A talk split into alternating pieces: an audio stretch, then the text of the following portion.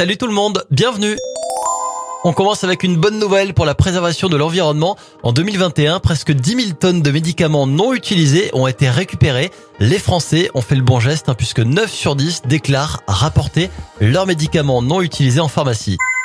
On enchaîne avec une étude française qui apporte l'espoir d'une simplification des chimiothérapies. Des chercheurs se penchent sur la possibilité d'un protocole d'injection par voie sous-cutanée plutôt qu'en intraveineuse comme c'est le cas actuellement. Une injection par voie sous-cutanée serait plus simple à mettre en œuvre et plus confortable pour le patient.